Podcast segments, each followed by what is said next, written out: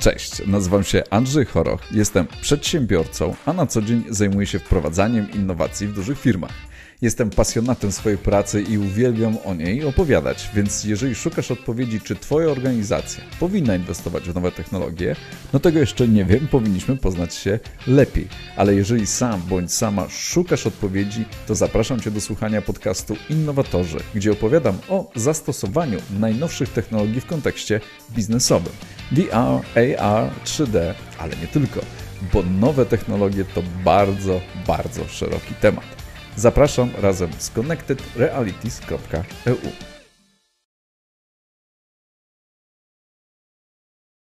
Dzień dobry, dzień dobry. Witamy w kolejnym odcinku Innowatorów. Twój kanał o innowacjach technologicznych w biznesie. Oglądaj nas na LinkedIn, oglądaj nas na Facebook, oglądaj nas na YouTube, zasubskrybuj nasz kanał, posłuchaj nas również w formie podcastu na Twojej ulubionej platformie podcastowej. Ja nazywam się Andrzej Choroch i na co dzień zajmuję się wprowadzaniem innowacji w dużych firmach. Słuchajcie, na ten odcinek bardzo czekałem. Mój gość specjalny Bartosz Żuk z firmy HTC. HTC to jest firma, jeden z największych producentów okularów do wirtualnej rzeczywistości. Nasze kolejne e, podejście, tym razem skuteczne. Cześć Bartek. Cześć, cześć. Och, elegancko. Wszystko pięknie słychać. Um, czekaj, niech ja tutaj jeszcze wszystko powłączam. Jesteśmy. No dobra, Bartek. Dzień dobry. Dzień dobry. Powiedz mi, firma HTC, co to za skrót w ogóle? Co to jest HTC? Mm, e, były dwie wersje. Jedna e, to Hightech Corporation, e, druga podobno wersja dotyczy inicjałów założycieli tej firmy. Firma została założona w 1997 roku na Tajwanie. Jest to no. firma tajwańska, czyli bardziej pod wpływem w strefie wpływów amerykańskich, ale, no ale też mająca bardzo dobre kontakty na kontynencie, czyli z jednej strony współpraca nowotechnologiczna z amerykańskimi dostawcami nie jest zakłócona, z drugiej strony ogromne możliwości, te, które płyną e, z Chińskiej Republiki Ludowej są zapewnione, no mówią tym samym językiem, więc jest e, no, łatwo no. im e, to kontrolować i procesować. Firma powstała w założeniu żeby e, przenieść e, świat e, komputerów, które wtedy były dosyć duże, jeśli chodzi o wymiary, do kieszeni. Właścicielka firmy Sherwang pracowała wcześniej u swojej siostry, jeździła jako taki przedstawiciel firmy siostry po Europie, wożąc ze sobą wielkie i ciężkie płyty, e, e, płyty główne od komputerów i marzyła o tym, żeby były małe po prostu i żeby mieściły się w kieszeni, więc założyła taką firmę i od 97 roku HTC zajmowało się robieniem smartfonów. Wcześniej to się nazywało PDA czy organizery takie kieszonkowe. E, później został, e, zostały e, dokładane do tego kolejne elementy, nowe technologie, czyli jakby moduł komunikacyjny, no i finalnie stało się to smartfonem, który znamy do dziś. W międzyczasie, jak to w tym świecie nowotechnologicznym było, trwały prace nad bardzo różnymi obszarami obok, no. e, które tak jakby dzisiaj składają się e, w te, mm, w te e, urządzenia, które mamy ze sobą, czyli z jednej strony jakby technologie kamer i audio i jakby przeróżne rodzaje komunikacji sieciowej i różne inne jakieś tam algorytmy i tak dalej i I w związku z tym też e, te mm, obszary poboczne trochę ewoluowały i e, na tej bazie zaczęto tworzyć zupełnie inne rozwiązania. Niektóre bez jakiegoś większego sukcesu i one zostały porzucone, no bo trzeba próbować nowych rozwiązań. Niektóre E, wypalą, niektóre nie, e, a część, a część stała się po prostu e, obecnie główną ofertą, czyli mhm. chociażby te systemy. Bartek, Bartek, zatrzymam się, a powtórz jeszcze raz, że, mo, że może się coś nie udać i że to jest OK. Mm, mieliśmy na przykład taką przygodę z autonomicznymi kamerami. Była stworzona taka marka RE i te kamery wyglądały jak taki malutki peryskop, bo ktoś stwierdził, że dlaczego aparat ma się trzymać tak. No. więc trzymało się go tak, tu był, wychodził obiektyw i to była taka mała kamera kieszonkowa, która dawała bardzo duże, ciekawe możliwości ładnie wyglądała. Ja była wygodna. Wystawała jak ten w Tak, tak, tak, tak. Natomiast jakby to się nie przyjęło na rynku i, i to jest ok, no bo, bo, bo, bo trzeba próbować różnych rzeczy i się na nich uczyć. A to, że rynek czegoś nie chwycił w danym momencie, to jakby to jest wpisane e, w działalność firmy. Super, Próbujemy różnych rzeczy i na tym polega jakby siła innowacji. No, wiesz co, bo, sobie, bo to właśnie jesteś kolejnym gościem, który też otwarcie, e, znaczy fajnie jest jak się otwarcie o tym mówi, że innowacje to, e, że to jakby sukces to jest każda z etapów tego wdrażania, niezależnie czy to jest porażka, jest learning, czy to przechodzi i ewoluuje w jakiś kolejny pomysł, kolejne spojrzenie, kolejne jakieś tam po prostu etapy tak naprawdę do, do szukania tych najlepszych rozwiązań, że to jest naturalny proces, bo to, co też często obserwujemy, to na, chociaż to jest na poziomie takich bardzo dużych firm, że wszyscy boją się ryzyka, zwłaszcza korporacje boją się ryzykować, tak? czyli że boją się wydawać pieniądze na, na, na skutek, który jest pod znakiem zapytania, tak? czyli że często to są jakby nowe metody w ogóle takiej współpracy opracowywane na poziomie prawnym, jak w takim razie podpisywać umowy na coś, co może nie wyjść, tak w skrócie, tak, na zasadzie jest eksperyment, za to im więcej tych głosów jest takich, że to jest naturalny proces też od, od tak dużych firm, no to to jest super, wydaje mi się, że to jest bardzo cenne w ogóle taki pogląd, tak przy okazji. Nie? Mhm. Bardzo dużą częścią naszej firmy jest dział badań i rozwoju. Czyli no, musimy badać przeróżne e, obszary i je rozwijać. No i siłą rzeczy jest e, to, że, e, że niektóre ścieżki są ślepe, ale na, na tej bazie uczysz się i, i trafiasz na te właściwe. I część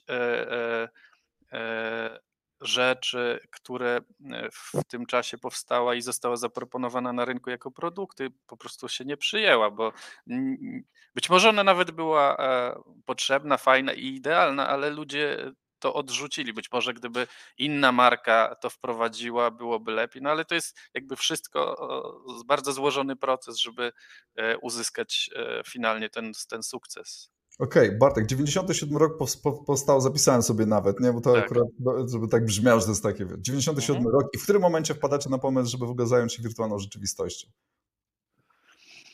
Poczekaj, Bar inaczej, Bartek, kiedy wynaleźliście wirtualną rzeczywistość? Wi wirtualna, e, znaczy właściwie zacznijmy od tego, co to jest ta wirtualna rzeczywistość. To jest symulacja komputerowa, e, e, z tym, że różnica jest taka, że mając dzisiejszy sprzęt, możemy do tej symulacji wejść do, do środka i wchodzić z tą symulacją w interakcję.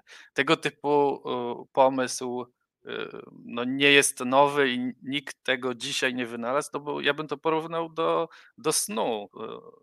W śnie latamy, mamy przeróżne jakieś tam wizje e, i to jest e, pierwsza wirtualna rzeczywistość, która e, towarzyszy ludzkości. Pojawiały się bardzo różne projekty i ze względów technologicznych no. one się nie znalazły komercyjnie na rynku.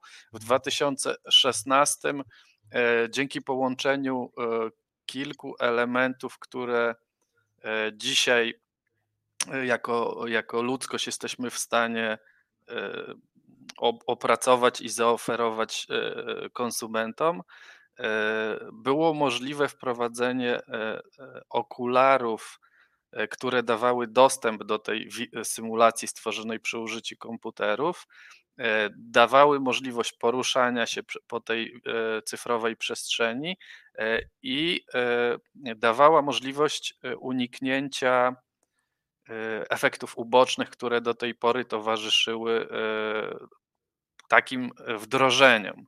Czyli no. tutaj mówimy o, to, że, o tym, że jeżeli coś, jeżeli mam być w jakiejś rzeczywistości i ta rzeczywistość, poruszanie się w niej E, nie odpowiada e, temu, do czego jest e, przywykłe nasze ciało, to nasze ciało mówi: zatrułeś się, pozbądź się tego. Czyli tutaj mamy efekty uboczne i, i dopiero w okolicach 16 roku E, dało się to wyeliminować. A słuchaj, Bartek, powiedz mi, czy wy, bo to taka, podzielę się czymś, czy wy macie podobnie, tak, bo generalnie taką, no bo w sumie tego nie zdążyliśmy powiedzieć, jako przedstawicielstwo HTC w Polsce, to też oprócz tego, że jesteście edukatorami co do tych mhm. technologii, no to generalnie no, zależy Wam na sprzedaży tego sprzętu. I załóżmy, jak spotykacie takich ludzi, którzy chcą to kupić w dużych firmach, nie?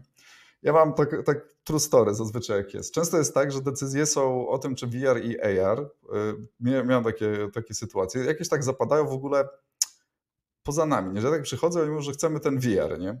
Albo, że nie, nie, nigdy nie chcemy już VR-u, chcemy AR, nie? Czy macie jakieś doświadczenia? Nie, nie, nie, nie. Po prostu jakby tylko musi to być ta technologia, że to, jakby gdzieś jest ten proces decyzyjny, który powstał. I często jest tak, że sobie uświadomiłem, że ten VR, to na przykład, który jest odrzucany teraz, nie? No mamy 2022 rok, tak? Jakby te, te okulary to jest no, na poziomie super zaawansowanych smartfonów, te z 2006 roku to taka duża Nokia, nie? To jest jakby innowacyjna, no ale takie kopyto.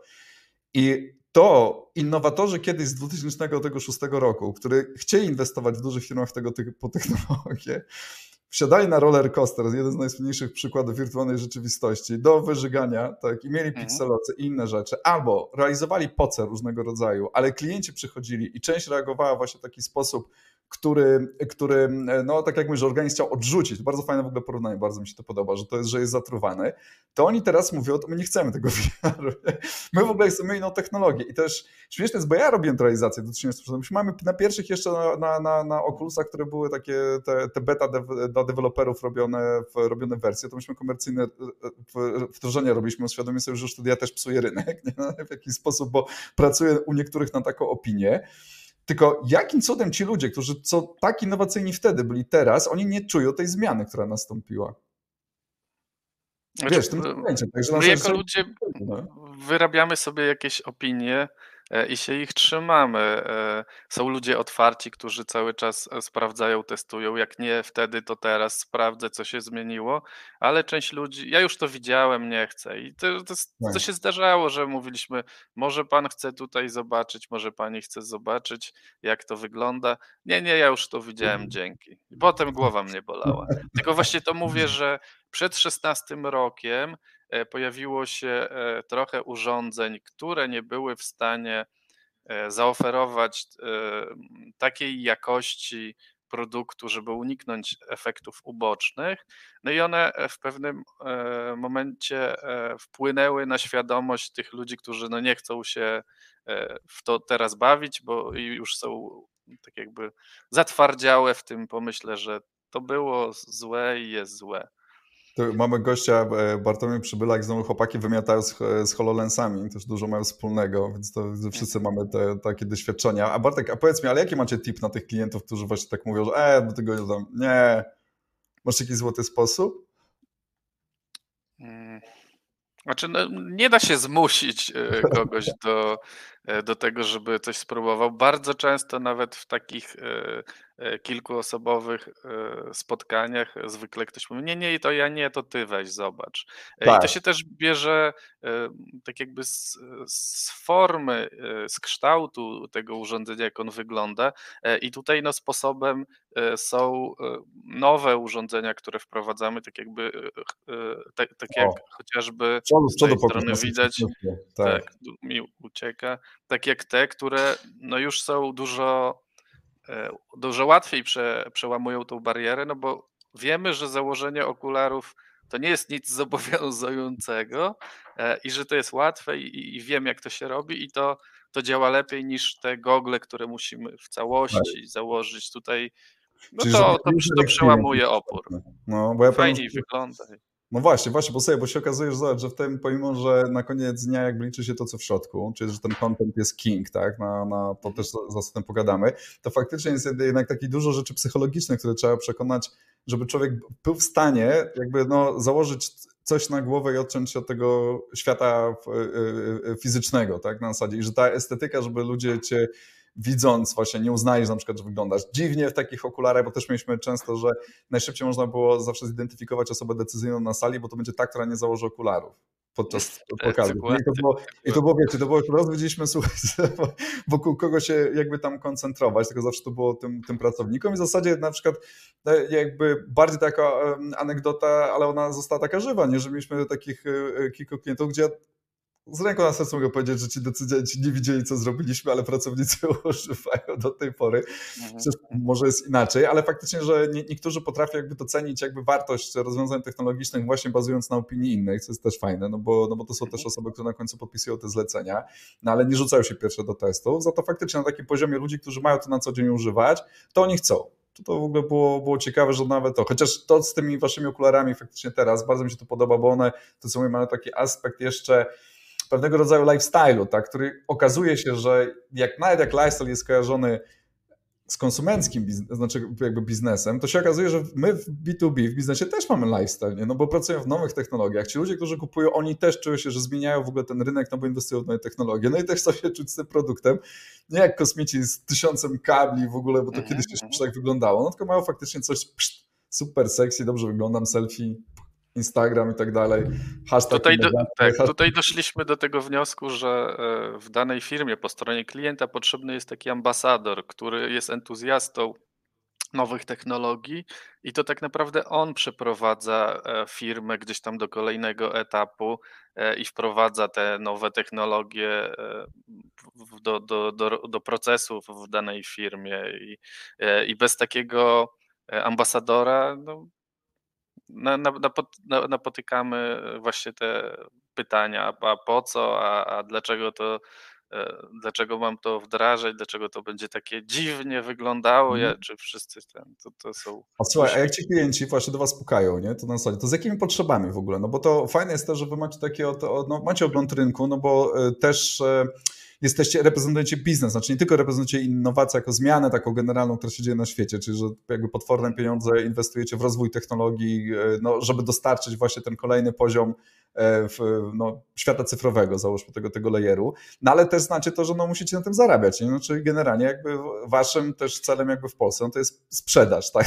No tak jak w zasadzie wszystkich, którzy pracujemy w tym, ale sprzedaż. No i teraz załóżmy, że czy jest tak, że wy macie jakieś na przykład sektory, które wytypowaliście, które są najbardziej podatne teraz na, na, na, na, takie potrzeby związane z wirtualną rzeczywistością? Czy macie w ogóle takie informacje? Czy to jest tak, że teraz jest, że więcej ludzi się do was zgłasza już po, po konkretne jakby tam rozwiązania, które szukają? Jak to wygląda? E, globalnie jest kilka e, takich obszarów, w których dzieje się najwięcej. To są e, szkolenia, edukacja, wizualizacja produktowa i wizualizacja marketingowa. Do tego jest jeszcze rehabilitacja, symulatory i rynek mm, tak zwany LBE, czyli rozrywki. To, to można nazwać tak jakby takich miejsc, w których mm, takie, załóżmy, określmy to jako parki rozrywki, ale to też dotyczy na przykład muzeów, e, galerii e, sztuki i tego typu e, innych miejsc, do których ludzie przychodzą, w których jest sprzęt i można coś zrobić. W tych, w tych kilku obszarach najwięcej się dzieje, bo, bo firmy z, tego, z tych sektorów zauważyły, że VR pozwala ograniczyć bardzo koszty e, funkcjonowania e, działów w danych e, w tych obszarach i rozwiązuje problemy, na które nasunęła na nas pandemia albo ograniczenia z nią związane, czyli właśnie przemieszczanie się, większe spotkania i tak dalej. Więc, więc w tych obszarach dzieje się najwięcej i dosyć dosyć dużo pracy w tej chwili e, wkładamy e, w różne e, funkcjonalności, których nie było do tej pory, a są zgłaszane przez klientów. Nasze no. podejście jest takie, że, że nie na zasadzie, że to jest produkt, kup go i martw się o resztę, tylko E, tylko oferujemy produkt, ale jeżeli klient e, do nas wraca i mówi, fajnie, podoba mi się, e, zastosowałem te rozwiązania, ale mam takie specyficzne potrzeby i chciałbym, żebyście mi z tym pomogli, to, to, to z reguły, jeśli, jeśli jest to skalowalne, na ten cały sektor, no to, to zwykle podejmujemy rękawice e, i nasz dział badań i rozwoju e, stara się odpowiedzieć na takie potrzeby. No dobra, a konkretnie w Polsce? Nie, bo wiesz co, chodzi o to, że ja rozumiem strategię, tak, no ja rozumiem, że to jest tak, że jesteście, że to jest na tyle, jeżeli jakaś, ktoś taką identyf- znaczy no zgłasza i wy wtedy identyfikujecie jakąś taką potrzebę, która jest warta w ogóle szerszej implementacji, tak, czy w takie rozwiązanie systemowe, no to po prostu bierzecie to na klatę, tak, czyli że słuchacie po prostu swoich klientów, jesteście w stanie Zresztą to, to, co, to, co ja znam ze swojej strony, ja nie tylko kupię od Was okulary, mogę kupić całą infrastrukturę, żeby zrobić spotkania, jakby na przykład zaimplementować konkretne rozwiązanie, które no, dokładnie spowodują to, o czym mówisz, czyli że na przykład rozwiążą problem komunikacyjny albo dadzą takie rozwiązania w nietypowej formie, której dotychczas nie była możliwa, żeby się spotykać na odległość. Nie? Fair enough, tak? To super w ogóle to, tak. to, to działa, ale jak macie z takiego rynku polskiego, jak mówisz o tych wertykalach zagranicznych, które są najczęściej, to... A czy mówię o globalnych, e, to, to się też tak, tak, pokrywa no. częściowo z Polską.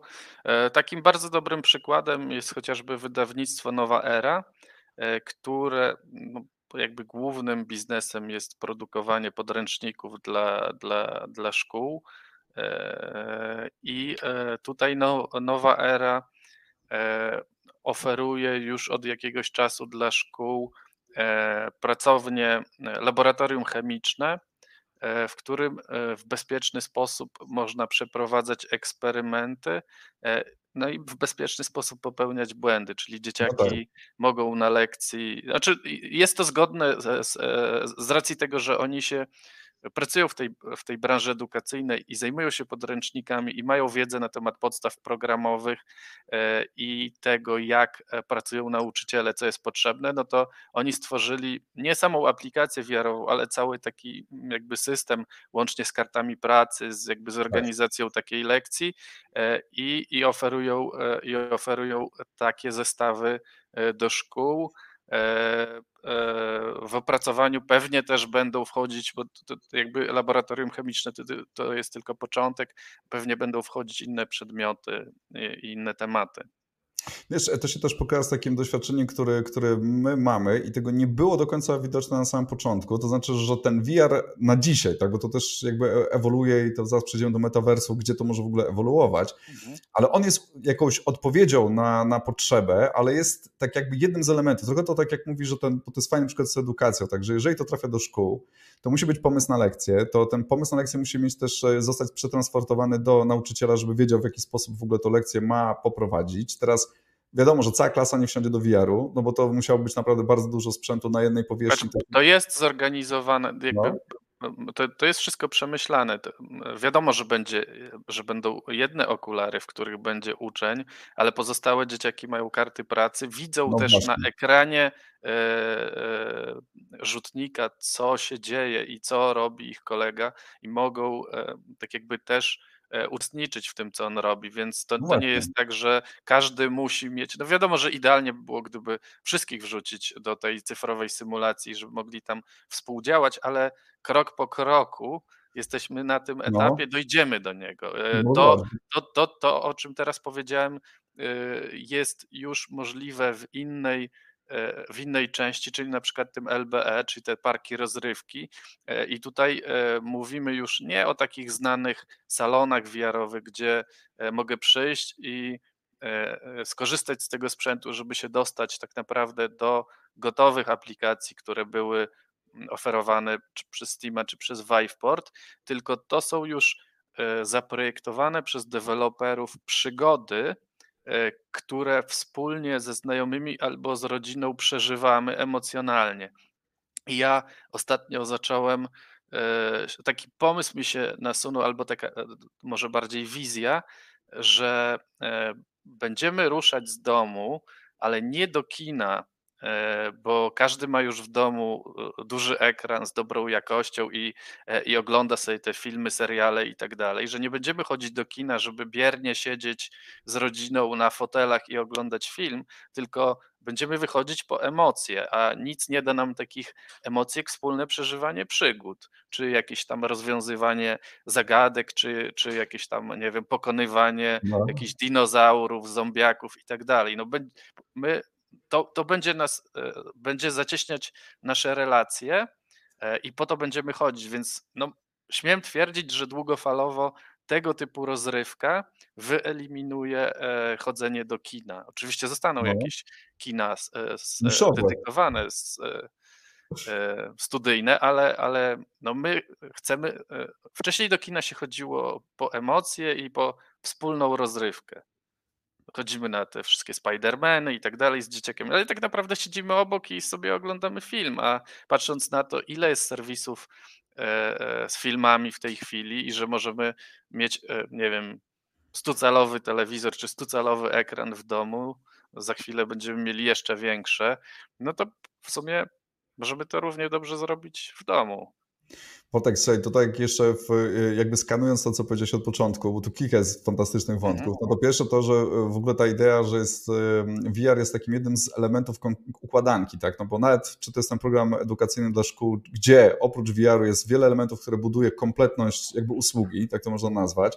I to też mhm. mogę powiedzieć z naszego poletka, że zaczęło się podobnie, tak? Że to, co kiedyś było VR samym sobie celem, to teraz okazało się, że ten taki rozwiązania, które najczęściej są wybierane w ogóle, czy na tym się kończy może, bo to jest też ten cały proces dochodzenia do rozwiązania, to jest tak, że jest kilka elementów wokół plus VR. Nie, czyli że na zasadzie, że VR jakby nie rozwiązuje tylko i wyłącznie wszystkich rzeczy, które, które mia, celów, które miało to spełnić, tylko oprócz tego są jeszcze kilka elementów, jakby upraszczając, wprowadzenie do VR-u chociażby, tak, i później to, co dzieje się na przykład po jeszcze, jako całość. A druga część. Która... Może, może, może no. jeszcze na chwilkę porzućmy w ogóle VR zupełnie. Jakby zajmijmy ja, się prowadzi, tym, prowadzić tym. Tym, tak, czym jest ta y, y, cyfrowa rzeczywistość, która istnieje obok nas. Ona istnieje no. odkąd się pojawiły komputery. E, by, była e, od tego momentu e, i my tak naprawdę korzystamy z tej cyfrowej rzeczywistości, no ale naz, naz, e, poprzez przeglądarki wchodzimy sobie na jakieś, nie wiem, e, strony, które gdzieś są na, na innych kontynentach i tak dalej. E, dzisiaj, dzisiaj ta, ta przestrzeń cyfrowa, ona się rozszerza na obszary pracy, bo w, sporo, sporo rzeczy, znaczy wszystkie rzeczy, które się dzisiaj produkuje, one są najpierw zaprojektowane. Są zaprojektowane przy użyciu komputerów, więc one istnieją w tej przestrzeni e, cyfrowej. Na, na, zaczynamy od jakiegoś e, oprogramowania kadowskiego, tworzymy te wszystkie e, w, przy prostszych albo w bardziej złożonych programach i one istnieją. I teraz istnieją też jakieś światy społeczne, typu Second Life, czy, czy Fortnite, czy, czy, czy jakiekolwiek inne Facebooki i tak dalej.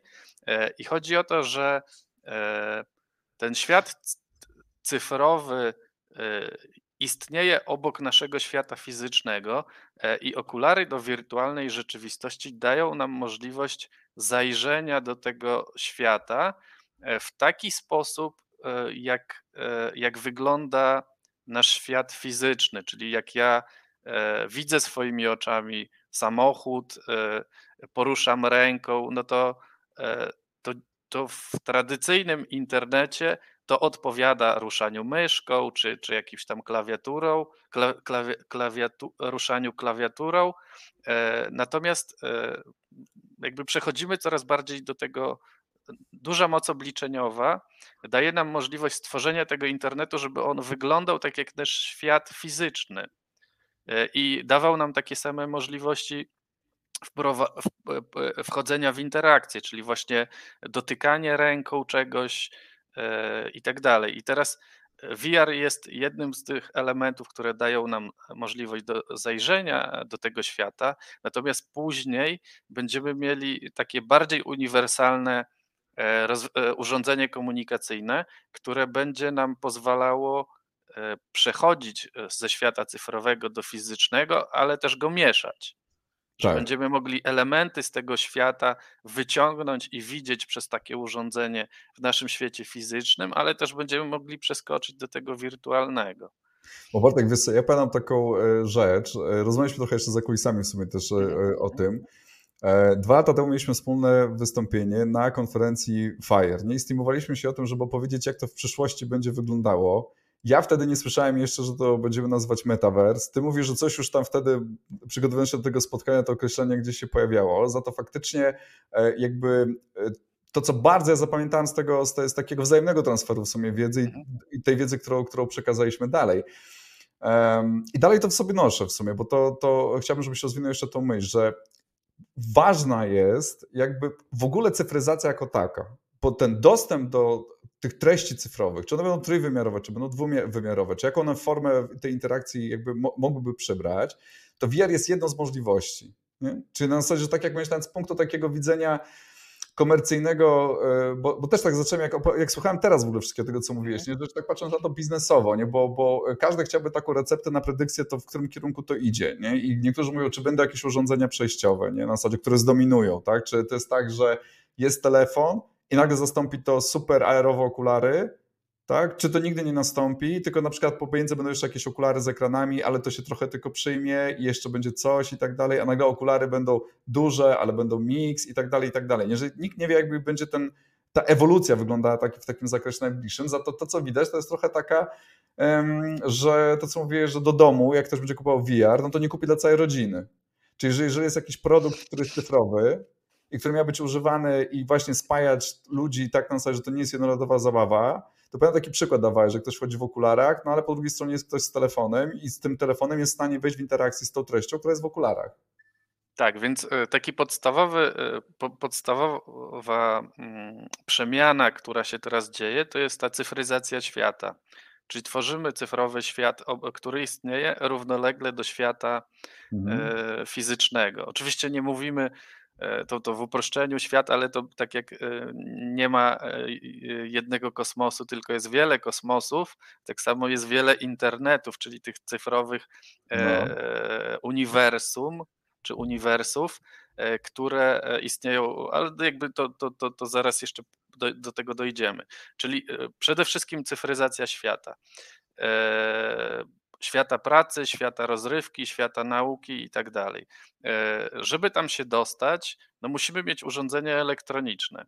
E, I e, ten dostęp do tego cyfrowego świata nie może mm, wykluczać osób, ani w tym sensie urządzeń, e, które e, nie są VR-em. Tak? Czyli ten cyfrowy świat jest nie tylko dla VR-u, ale dla każdego cyfrowego urządzenia, e, które, które powinno mieć możliwość skorzystania z tego. Czyli z założenia dostęp do tego cyfrowego świata będzie na wiele urządzeń.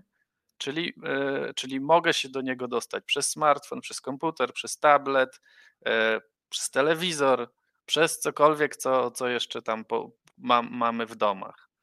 E, ale przede wszystkim ta, ta, ta, ta cyfry, cyfryzacja świata, e, pracy, rozrywki, edukacji, handlu i tak dalej. I to, i, to się, I to się dzieje, coraz częściej korzystamy z takich narzędzi, bo jest po prostu łatwiej e, i, za, za, za, i taniej. Bartek i taniej.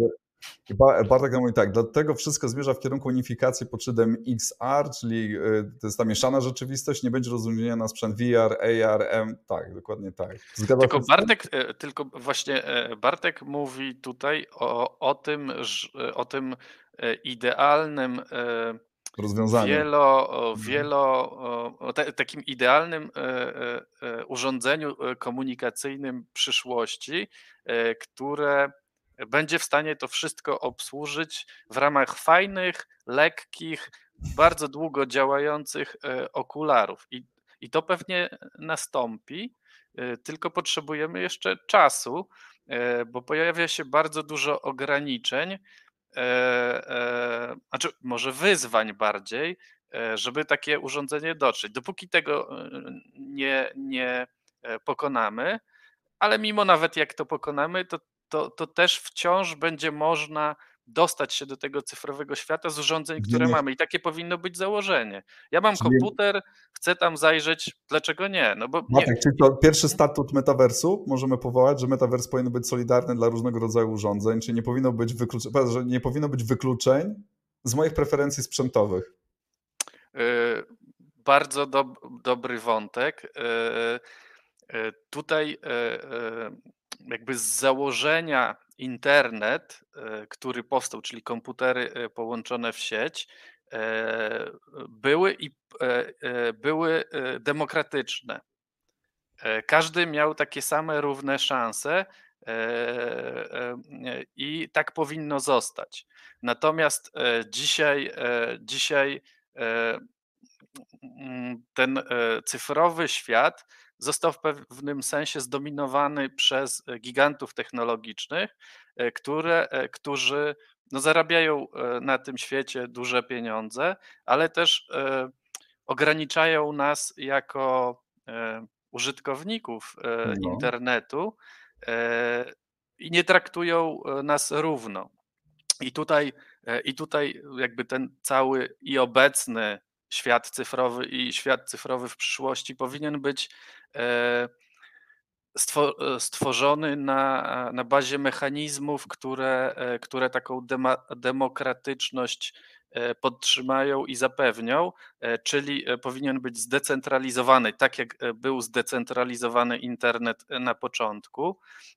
Powinien dawać poczucie, że to, co ja tworzę w tym cyfrowym świecie, należy do mnie.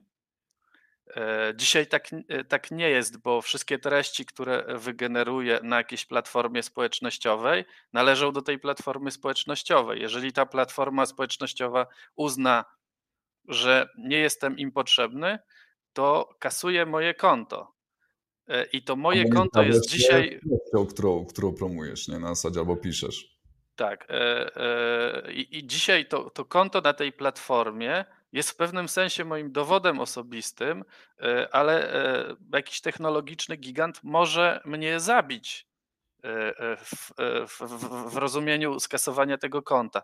No i teraz musimy przejść do mechanizmów, kiedy mój dowód osobisty, ten fizyczny, ma odpowiednik cyfrowy i ja się nim posługuję w tym cyfrowym świecie i wszystko, co tam zrobię, należy do mnie, tak jakbym to zrobił w świecie fizycznym. I, nie, i, i dlatego, o, dlatego mamy sporo jeszcze wyzwań i sporo elementów do dodania e, w, e, i uwzględnienia w tym nowym cyfrowym świecie.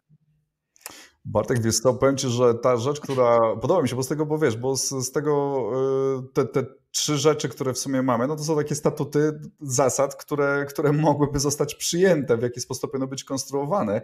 Dla mnie jest jeszcze taka rzecz, wiesz, która była zawsze ciekawa, że co też wydaje mi się, że to koresponduje też z tą, tą demokratyzacją dostępu z różnego rodzaju sprzętu, że przede wszystkim zawsze ta, e, takim największą potęgą e, cyfryzacji, czy, czy, czy w ogóle jakby dostarczania różnego rodzaju treści w sposób cyfrowy, to jest, ja zawsze jestem tego największym jakby fanem, maksymalna personalizacja. I maksymalna personalizacja do moich preferencji, które są, i żeby to się jeszcze tak działo, że w zasadzie, że i tak szybko, żeby ja nie musiał się nad tym zastanawiać. I teraz dzięki właśnie, wiesz, jakby, no, jakby w, w, tym, no bo ja nawet pamiętam, jak mieliśmy takie kiedyś wystąpienie, e, że scyfryzowaliśmy grę, która była yy, planszową. Mhm. E, no i lament taki w ogóle zrobił się tam, na, taki miałem wystąpienie, że jak to, przecież no dlaczego wszystko teraz cyfrowe, przez zawsze ktoś będzie chciał czytać książkę też i tak dalej. No i mówię, no właśnie, no właśnie o to chodzi, nie? Że, że jakby ta, ta, ta, cała jakby idea w ogóle, która jest, no to jest to, żeby mieć ten wybór, tak? Znaczy, żeby był wybór, że można czytać książkę i można przeczytać streszczenie, tak? No już to mamy, tak? Ale żebym teraz mógł jeszcze tą treść e, nie tylko czytać w internecie, ani słuchać w internecie, tylko jeszcze mieć inną formę jakąś tam interakcji, tak? Mogę usiąść i zagrać planszowo, ale faktycznie jeszcze ta, cyfra, ta, ta, ta wiesz, taka rzecz, która zaczyna robić takie zamieszanie, co mi się, to akurat jest jedna z najbardziej sexy zamieszania, które w tym się pojawia, że cyfryzacja w połączeniu z tą najnowszą technologią interakcji, z treścią cyfrową, też jakby podważa zasadność istnienia rzeczy fizycznych, nie? że to, co jeszcze się drugi jakby tak etap, ja mówię już o takiej grubszej skali, to jest to, że po co mam mieć niektóre rzeczy fizyczne, jeśli mogą one funkcjonować tylko w cyfrowym świecie. No bo jeżeli ja mam na przykład, oczywiście tych rozwiązań idealnych nie ma, okulary, które są mix, Czyli mogę być z osobą w tym samym pomieszczeniu i zagrać w grę planszową, której nie ma, bo jest podana w mhm. sposób cyfrowy, to po co mi gra planszowa? Chociaż logika zasad może identycznie być, czy sposób fizyki tak naprawdę interakcji z tą grą planszową można utrzymać. Można wzbogacić różnego rodzaju science fiction rzeczy, które znamy z filmów. Science fiction w rozumieniu tam fajerwerków, jakichś animacyjnych, innych rzeczy, no ale mogę odtworzyć tą samą rzecz, nie? Więc to jest taka rzecz. Tu mamy nostalgię, tak? Za, za, no, za tymi rytua... tak. za rytuałem. No. Dlatego, dlatego na przykład e, płyty CD gdzieś tam znikają, natomiast bardzo rozwija się rynek winyli, bo to jest... Czy wiemy, że przecież ty winylowiec, ja też winylowiec, jeszcze widzę piękny z tyłu. Mm, tak, no, no to, to, to jest rytuał i my e, chcemy, e, żeby te rytuały sprawiały nam przyjemność. Siadamy sobie w fotelu, włączamy płytę i chcemy jej posłuchać, ale nie na zasadzie, że to jest tło e, przygotowaniu i tak dalej, no bo przy, przy winylach trzeba przekładać na drugą stronę i tak dalej, więc to powinno być takie, że ja się skupiam na tej muzyce i doceniam wartość, i jakość, która płynie, więc, e, więc te planszówki one zostaną, ale mm, i, i, będziemy fajnie sobie z rodziną wspólnie e, grać i spędzać miło ten czas, ale tak jak mówisz, że na bazie tej samej, że może być cyfrowy klon tej planszówki i może dawać więcej możliwości zagrania, chociażby spędzenia takiego wieczoru, wieczoru rodzinnego z osobami, których nie ma z nami w tak, domu. W domu, no z jakichś powodów. Bo tak pofantazjujmy, posłuchaj. Nadszedł ten czas. Zostałem sobie, mamy jeszcze, wiesz, tak z 10 do 15 minut naszego programu, no to teraz y, to, to zacznijmy łączyć te wszystkie rzeczy. Wiesz, coś ci podrzucę. Znasz teorię symulacji? Że żyjemy wszyscy w symulacji, na pewno. Mm -hmm. No wiesz co, bo zobacz, jest taka rzecz w ogóle, żeby o tym pogadać, gdzie to idzie, tak, gdzie to wszystko jeszcze zmierza, nie? Bo e, to, co bardzo mi się podoba, w ogóle tak jak to w takim odbiorze, odbiorze tego, co widzę naokoło, że i zarówno rozwija się taka potrzeba, że chcemy na przykład budować roboty, żeby one były fizyczne, ten robot, tak, żeby ten robot, który ma spełniać jakieś funkcje, to on może mieć też funkcje fizyczne, bo są te, które podnoszą ciężary, przenoszą, mają zastąpić pracę człowieka, która jest fizyczna, no ale są roboty też takie, które jeżdżą u nas po domu, nie mogą za dużo robić, no ale jeżdżą, są, mają jakąś taką personalną, jakby zaczynają być obudowę. No to ludzie tworzą też tych metahuman, tylko metahuman, które są też fizyczne, nie?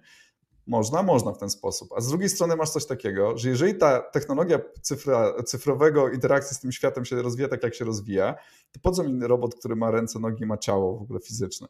Jeżeli teoretycznie w świecie cyfrowym ja jestem w stanie wybudować całego tego robota cyfrowo, tak, zachować wszystkie jego funkcje, które są, oprócz noszenia fizycznych ciężarów, tak, no bo akurat tego się nie zastąpi, ale same na przykład takie próby, które podjęte, podjęte są budowania tych sztucznych ludzi, no tak jak teraz w tym świecie cyfrowym, no to one w ogóle mogą obejść w ogóle ten fizyczny świat, tak, no po co mamy budować rzeczy fizyczne, jeżeli one mogą egzystować cyfrowo. Drugi wątek, tak, interakcja z cyfrowym światem. No najlepiej chodzi o to, żeby w ogóle nie mieć kontrolerów. Mhm. Żeby czytać bezpośrednie impulsy z nas. Nie? No, czy, czy są, no, są te technologie, że tam masz opaski, one czytają mięśnie, no, ale są też no, wszczepianie w mózgów i mamy różnego rodzaju też pomysły na implanty, które bezpośrednio zaczynają sterować. Tak? No to po co nam ciało wtedy de facto? Nie? Znaczy, po co nam w ogóle ruchy, przemieszczanie się, jeżeli jestem w stanie tak naprawdę drygować tym rzeczą, która jest cyfrowa i wyłącznie tak naprawdę odzwierciedlać te wszystkie rzeczy, które są.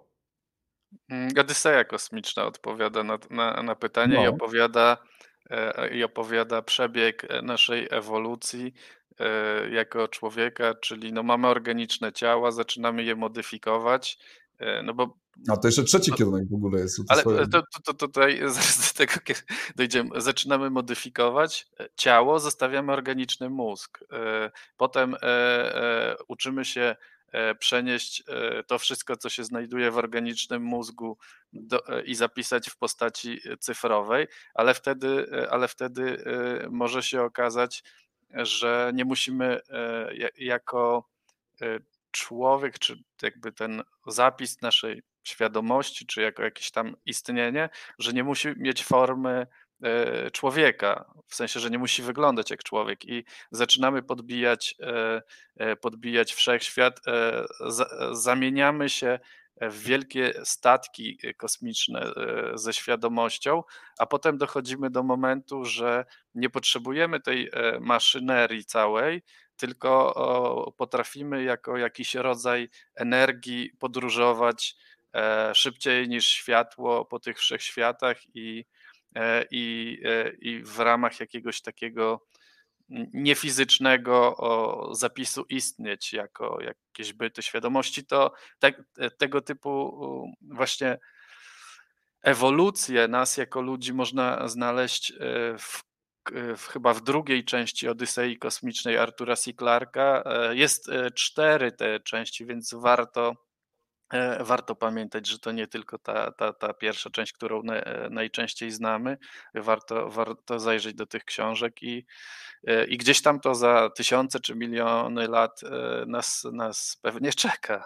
Wiesz, bo tak ja jestem ciekawy, czy, czy w pewnym momencie mam straszną to ochotę, ale czuję się jeszcze, że muszę trochę czasu poświęcić, żeby na to się przygotować, ale ja jestem zafascynowany kwantami aktualnie. Nie? Jak zaczynasz mówić właśnie o wytracaniu już fizyczności jako takiej, czyli że nie potrzebujemy już tego statku i się przemieszczaniem świadomości szybciej niż światło, to te kwanty, gdzie już są komputery kwantowe, to w ogóle jest fenomenalne, co jako, jako podłoże metaversu na komputerach kwantowych, które są w stanie jakby w tym samym momencie, to nie jest jeszcze super kontrolowane, ale dokonywać tak skomplikowanych obliczeń czy, czy przetworzenia danych, to wiesz, to tak zaczynam, ta teoria, że żyjemy w tej symulacji, to tak jakby wygląda właśnie, że w pewnym momencie my teraz staramy się przerzucić do tego świata cyfrowego i ile z nas tego organicznego czegoś musi zostać de facto, jeżeli ten świat cyfrowy jest w stanie tak dobrze albo naśladować rzeczywistość, no albo dać takie przeżycie, które w rzeczywistości nie ma, bo wiesz, to co jeszcze mnie też fascynuje, to, to, to jest na, na poziomie takiej fascynacji, jak e, nie pamiętam filmu, chciałbym tak mieć dobrą pamięć jak ty, ale był taki film kiedyś z Bruce'em Willisem, gdzie on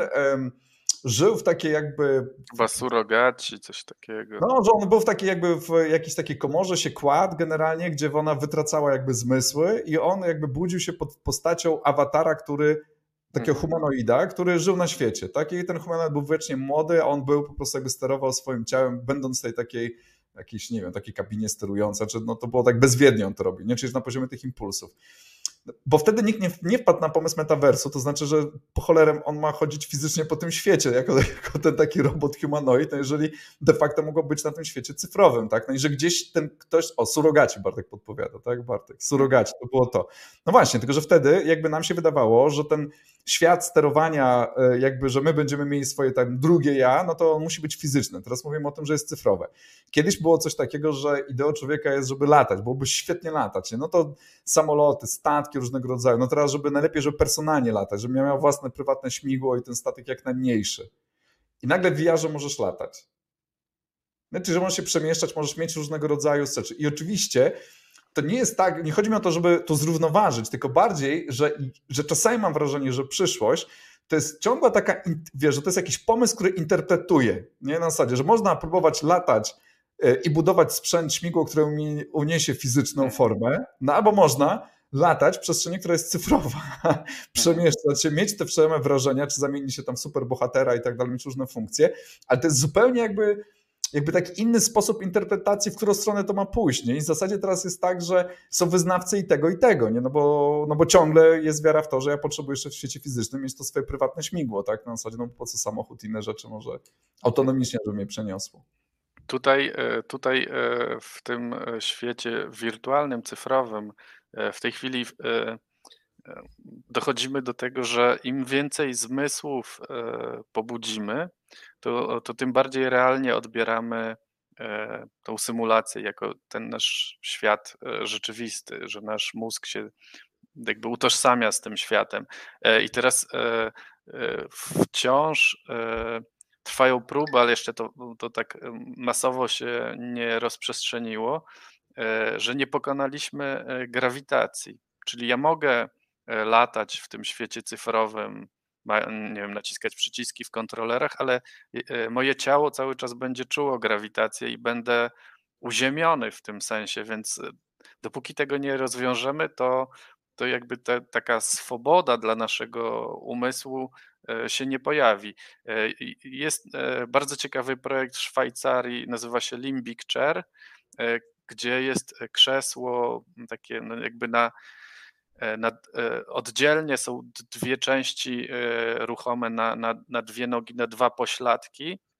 I wtedy mamy możliwość tak jakby swobodnego poruszania się podczas siedzenia, że to nie jest takie tradycyjne siedzenie na, na krześle, tylko raczej takie, gdzie cały czas ten naturalny ruch jest zachowany i to krzesło limbiczne jest sprzężone z VR-em i to po, poprzez poruszanie naszego, takie naturalne poruszanie ciała daje nam możliwość e, przemieszczania się w tej cyfrowej, e, w tej cyfrowej przestrzeni. A z kolei, e, tak jak mówisz o tym fizycznym śmigiełku, no to no my po prostu staramy się w bardzo prymitywny, a w sposób, na jaki pozwala nam technologia, e, staramy się odwzorować naturę, czyli ptaki mogą latać, my też chcemy latać.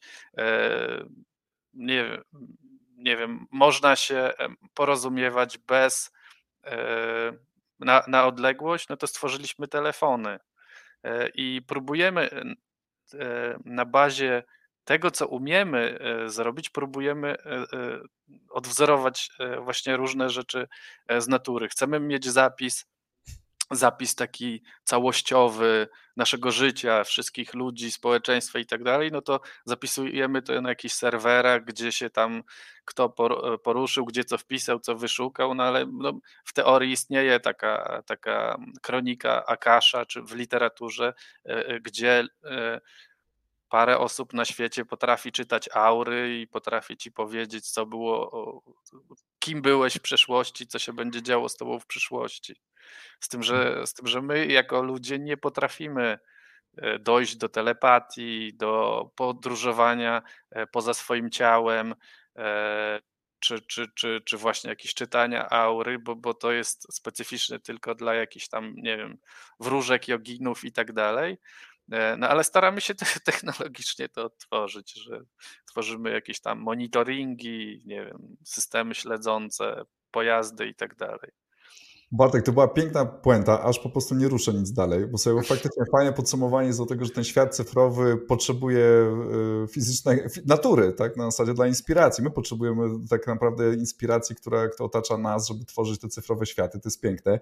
Bartek, mi się wydaje, że trzeba się spotkać za jakiś czas znowu, bo wydaje mi się, że nawet ten wątek, słuchaj, żeby fantazjować dalej, on jest cenny, bo też jesteś kopalnią wiedzy właśnie z różnego rodzaju rzeczy, bo i to jest zgodne z moimi fantazjami, dlatego że z takimi wewnętrznymi właśnie też marzeniami o tym, żeby mieć taką jeszcze też przestrzeń do dalszych rzeczy, bo czy te kwanty, czy czytanie aury generalnie, czy właśnie przemieszczanie się nas przez te różne nasze życia i co to dokładnie oznacza i jak to się można powiązać fantastycznie też z technologią, to widzę, że jesteś idealnym partnerem, żeby też zgłębić ten temat, więc zrobimy jeden odcinek o Mhm. może takich innowacjach natury, może w ten sposób, takich wewnętrznych, różnych teoriach o innowacjach w naturze. No. E, zanim się to wydarzy, to ja mam pracę domową dla, dla wszystkich, którzy nas oglądają. No. To po pierwsze, e, cały cykl Odysei Kosmicznej e, warto się zapoznać, a po drugie jest taka książka, nie wiem jak się wymawia imię i nazwisko autora, pisze się tak mniej więcej Michio Kaku przez mhm. K, o, Kaku,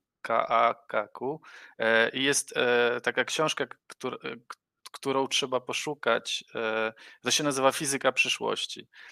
Tam są trzy okresy, które są omawiane w poszczególnych obszarach E, i w medycynie, i właśnie w komputerach i tak dalej. I ona dotyczy tam chyba e, najbliższych kilku lat, później 30 i 100 lat do przodu. I ona opisuje to, co jest możliwe, możliwe na bazie wiedzy, która jest dostępna e, dzisiaj naukowcom. Super. Warto, warto to przeczytać. Bartek, a jesteś I... w stanie wpisać imię, nazwisko tutaj na czat? Tak, tak. To tak, tak, na ten, bo, bo, bo to, żeby został po tym ślad, to jest dobra rzecz. Mm comments. E, mhm.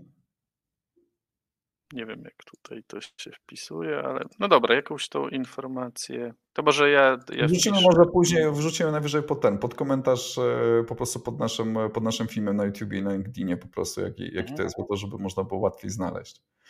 Bardzo ja wyślę na tym prywatnym, jeżeli umiesz A. tak na szybko, to o, udostępnij, umiem. proszę. Patrzę, ja patrzę. Dobra, teraz czy się uda mi przyłączyć? Uda mi się. Poszło. Yy... Super. VR, VR to jest e, od, otwarta i rwąca rzeka. Znaczy w ogóle ten temat tych nowych technologii i, i wiele, na pewno do naszego następnego spotkania jeszcze wiele się zmieni. Polecam odrobić pracę domową, być przygotowanym. E, I tak. No, e, I, I myślę, że, że, że mając taką wiedzę, co jest możliwe, e, można z jednej strony eksplorować sci-fi i, i, inspirować się pomysłami autorów sprzed kilkudziesięciu czy lat, czy, czy współczesnych, a z drugiej strony możemy to zestawiać z tym, co dzisiaj jest dostępne nauce i jakie jeszcze potrzebujemy pokonać bariery, żeby, żeby do tych wizji e, autorów e, dotrzeć. Bartek, bardzo Ci dziękuję. Słuchaj, to byli innowatorzy, Wasz kanał o innowacjach technologicznych w biznesie. Moim gościem był Bartosz Żuk z firmy HTC, Product Manager, człowiek encyklopedia na temat nowych technologii. Ja nazywam się Andrzej Choroch, na co dzień zajmuję się wprowadzaniem innowacji w dużych firmach. No i co, no spotkamy się pewnie na LinkedInie i w kolejnym odcinku. Słuchajcie, bardzo Bartek Ci dziękuję. dziękuję Do następnego też. razu. Do zobaczenia.